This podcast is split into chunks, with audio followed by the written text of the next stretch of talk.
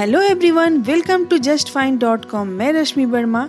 आज बात करने वाली हूँ कि कई बार रिलेशनशिप में ऐसा होता है कि हमारे जान पहचान वाले हमसे कांटेक्ट करना बंद कर देते हैं, हमसे बातचीत करना बंद कर देते हैं कॉल नहीं करते हैं, जबकि वो उसी शहर में रहते हैं, उनके साथ कोई दुर्घटना नहीं हो, नहीं हुई होती है। हमें चिंता होती है उनकी, लेकिन हमसे वो कांटेक्ट नहीं करते हैं, बात नहीं करते हैं।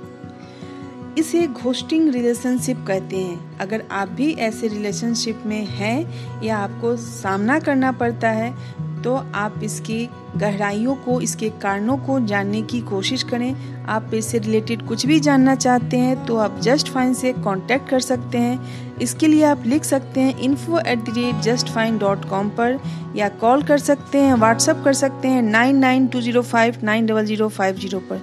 Thank you.